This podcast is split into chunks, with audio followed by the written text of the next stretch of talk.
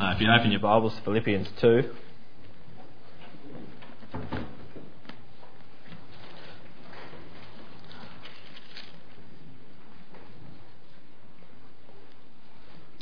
And uh, we'll read from verses 1 down to 8.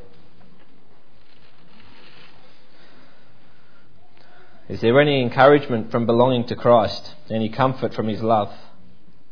Any fellowship together in the Spirit? Are your hearts tender and compassionate?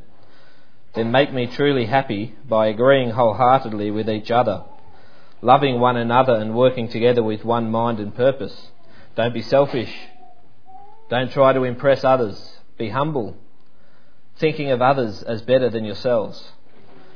Don't look out only for your own interests, but take an interest in others too. You must have the same attitude that Christ Jesus had though he was God, he did not think of equality with God as something to cling to. Instead, he gave up his divine privileges. He took the humble position of a slave and was born as a human being. When he appeared in human form, he humbled himself in obedience to God and died a criminal's death on a cross. Uh, Bill was a small time businessman who found himself in the Qantas Lounge at the Tullamarine Airport, and he had a client coming that was looking to close out this fantastic deal that would see him go up another notch on the corporate ladder. And um, at the corner of his eye, uh, he saw Kerry Packer. So it was a number of years ago before he passed away, obviously. It would be scary otherwise. So. um, and so he wandered over to Kerry Packer and he said, Mr. Packer, if you don't mind, I've got a client coming. I'm trying to close out this business deal. It would look fantastic for me if you could just wander over and say, "Hey, Bill, how you going?" It'd be fantastic. And so Kerry agreed, and uh, Bill wandered back, and the bloke arrived, and they're talking business. Uh, Miss Kerry Packer wanders past and says, "Bill, how you going?" Says, "Take a hike, Kerry. Can't you see I'm busy?" it's a you know, typical attitude of the world to, to get one up on everyone else. And the attitude of the world is, is, is selfish and it's, um, it's self centered. And it's an attitude which is all about me and what's my interests and what's in it for me.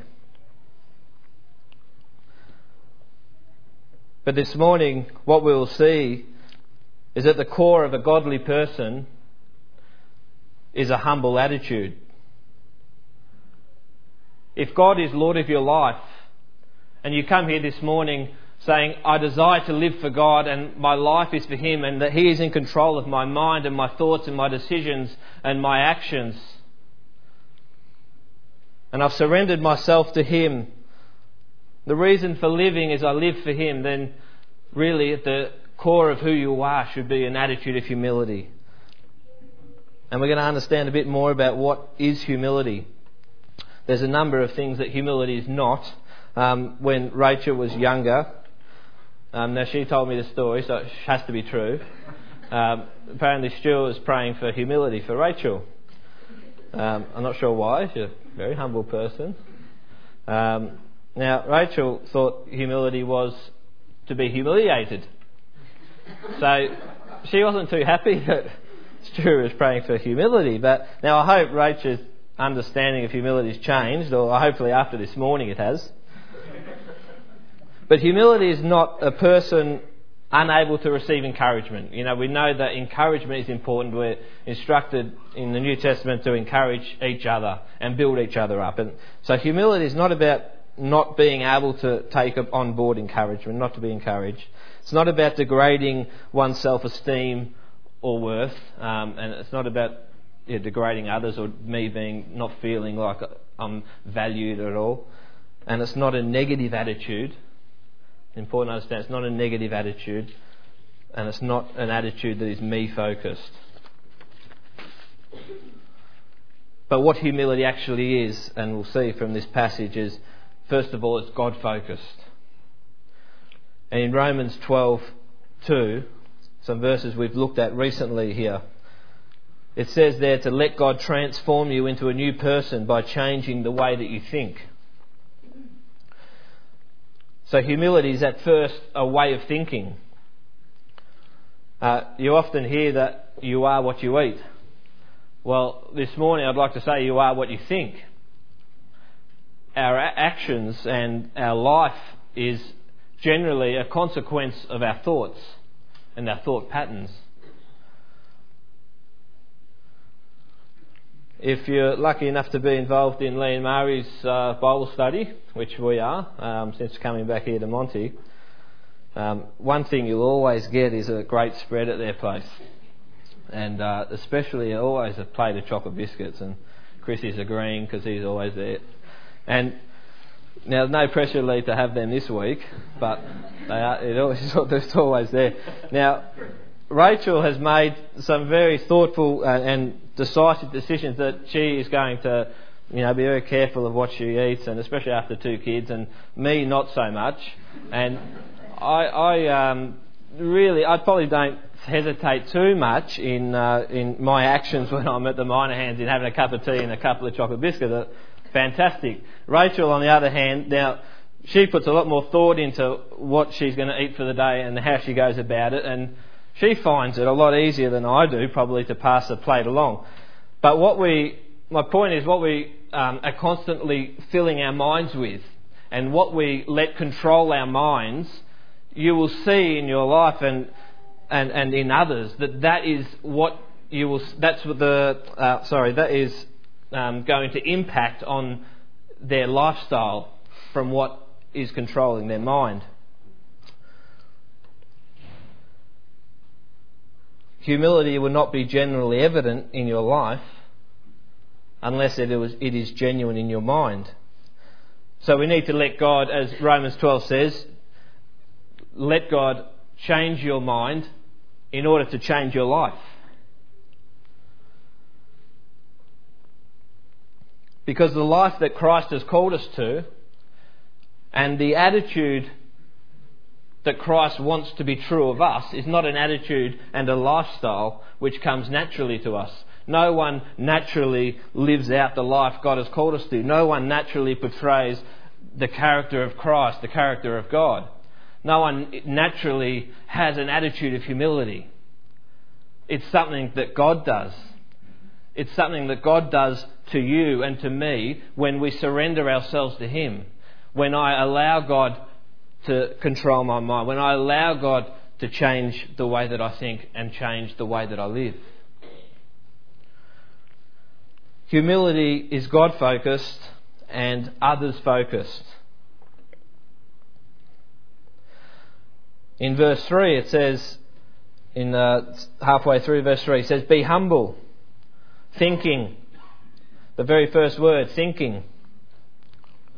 Thinking of others is better than yourselves. And it, through the Greek translation, it also gives the impression with more value. You know, the average person has about 4,000 thoughts per day. And if you narrow that down, it's about uh, three per minute I've got here. Now, obviously, you have maybe less thoughts in your sleep, not sure about you, but less thoughts in your sleep. I'm saying maybe roughly about one thought every 15 seconds. Now that's for the average person. I'm sure here there's a few more, uh, there's a few people that are a bit above average. Now I can see a few people sitting up a bit straighter. So you might have a few more than 4,000 thoughts. I'm not sure what your average is. But for an average person, there's a thought about every 15 seconds.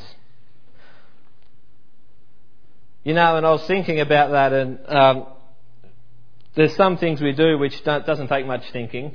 Most of the stuff on TV doesn't take much thinking, so there must be stages throughout the day where we're doing a lot of thinking.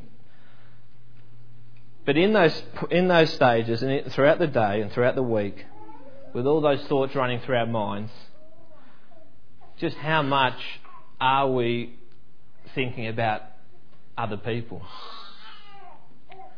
How much value are we placing on other people? How much time are we spending thinking about others?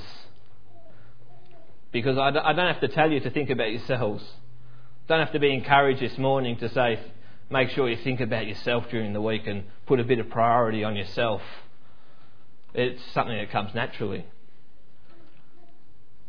but how much time and thought goes into thinking and giving value to others.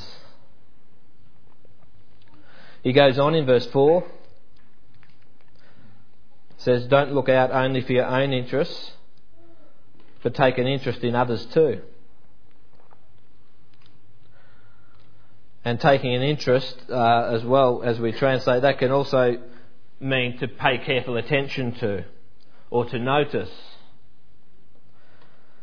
Um, a, a, number of weeks ago, um, I was down here just talking to a couple of people, and you know, I was um, out of the corner of my eye. I just noticed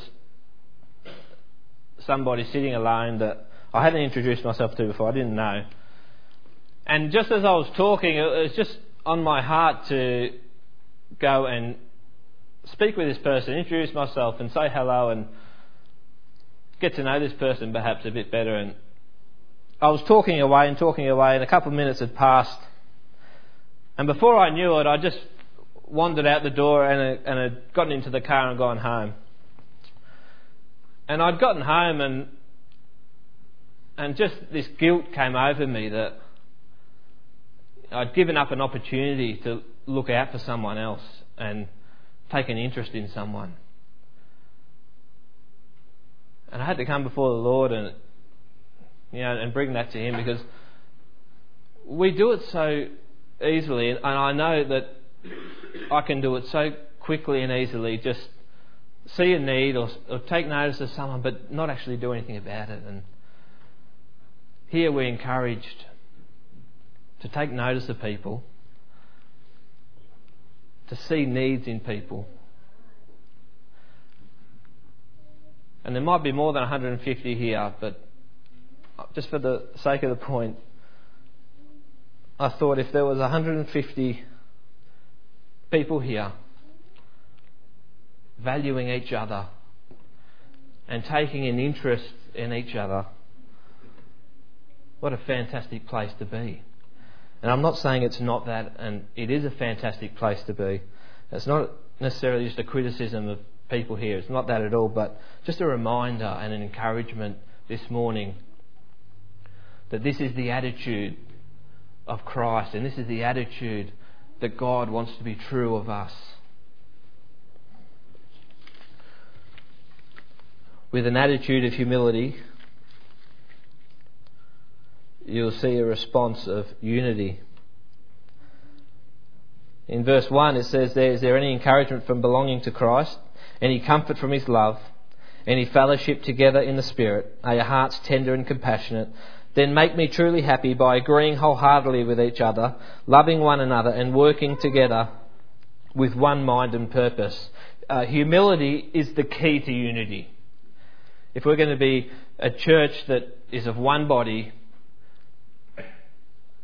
then we need to have humility as an attitude of our lives. At the heart of division in churches, you will always find selfish people and selfish attitudes. Continually, we see through the New Testament in Ephesians and, and 1 Peter and Colossians here, I've put down a few. There are continual reminders about being humble and clothing yourselves in humility and keeping humble attitudes. And the result of that, that we would be united with Christ, that would be united in spirit, would be of one mind, that would be of one body and one purpose. And in Philippians 2 3, it's Paul's point is that we need to be thinking the same as we serve God together and fulfill our purpose as a church. Because unity is what will shine in this community in Montmorency. And that sort of attitude will attract people to this sort of place because it's different to what is out there. And not only that, unity, uh, humility will cultivate unity within the church.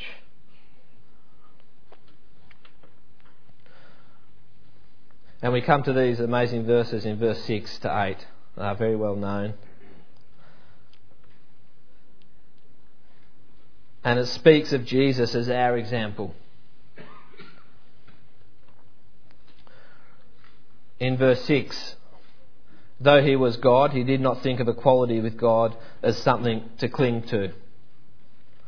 Jesus is God. Very easy to say, but just try to get your head around it that Jesus is God. John 1 1 says, In the beginning was the Word, that is Christ. In the beginning was the Word, and the Word was with God, and the Word was God. He existed in the beginning with God. God created everything through Him, and nothing was created except through Him. The Word gave life to everyone that was created, everything that was created, and His life brought light to everyone. There is nothing true of God that is not true of Jesus. Who Jesus is and who we see Jesus portrayed here on earth is, is a representation of who God is. And in the, before the beginning, in the beginning when, Christ, when Adam and Eve were created, it was only done through Jesus Christ and Jesus, an eternal being, is God. And you can't separate God from Jesus. They are one. And that is something from heaven that Jesus didn't wrestle with. It is something that Jesus didn't cling on to. To say, no, no, not down to earth. Oh, look what I've got up here. Jesus, being God, didn't wrestle with the fact or cling on to the fact that He is God. Instead, it says in verse 7, He gave up His divine privileges and he took the humble position of a slave and was born as a human being. And he, so he became flesh. He became like you and me. Jesus did. Jesus, who is God, became like us. Into our body, into our time, restricted to where he is, and feeling the physical pain that we can feel, the emotional pain, the spiritual pain, being separated from the Father on the cross.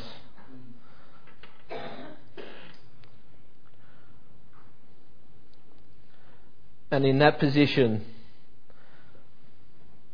he appeared in human form and humbled himself in obedience to God and died on a cross.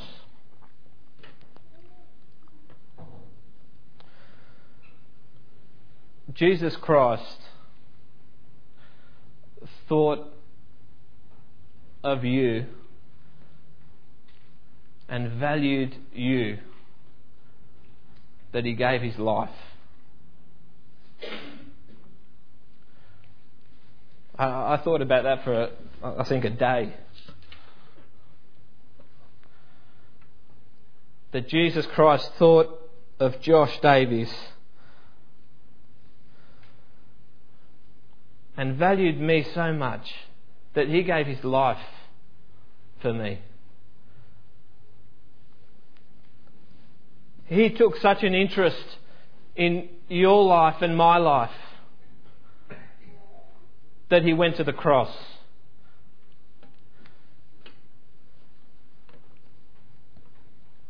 He noticed something in your life and in my life that he came from heaven, Jesus, who was God, and went to the cross and died. He noticed that there was something that we could never do for ourselves. but he could do. And so Jesus died on a cross and made a way for us to be made right with God. God could look at me, a sinner, and see perfectness because of what Jesus has done, something I could never do for myself.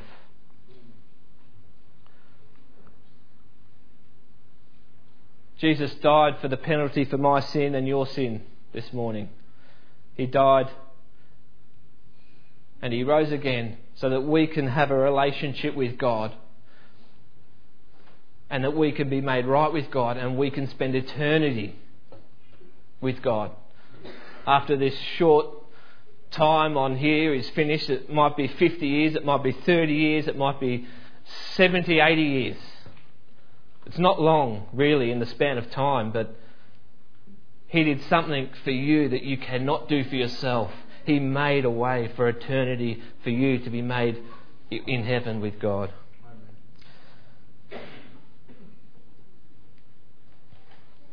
He humbled himself and died on a cross. Jesus gave everything. Because of his humble attitude, he gave everything for you. He valued you. He took interest in you. And He gave everything for you. So this morning, will you give everything to Him?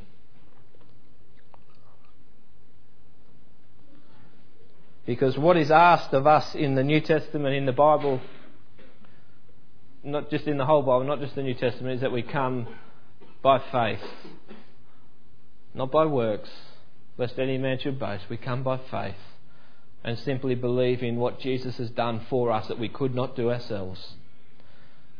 And if we believe in faith, we will be saved, made right with God, and our eternal destination secure in heaven. This morning, will you believe by faith? Have you come to a position in your life where you realize you need a Saviour? Will you believe by faith in Jesus this morning? Perhaps this morning you have done that. You've made a decision to follow Christ. But you haven't understood really Romans 12:2 and what it's trying to tell us. The the whole point of being saved is that God would change us. That we don't live the life that we used to live, but we live a new life. A life that I can't do, but a life that Christ does through me. When I surrender myself to Him, that He changes here, and that will affect the way that I live and the things that I do. And maybe this morning you're sitting here because you haven't surrendered yourself to Christ, or you need to come this morning and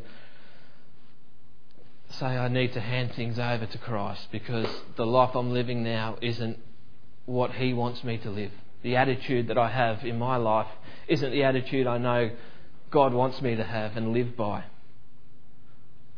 It's not a complicated thing, but it's a hard thing. It's not easy. But to come to Him and say, God, here I am, use me.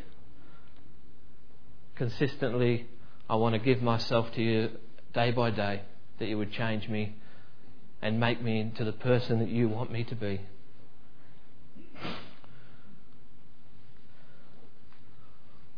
Will you give everything, everything to Him who gave everything for you?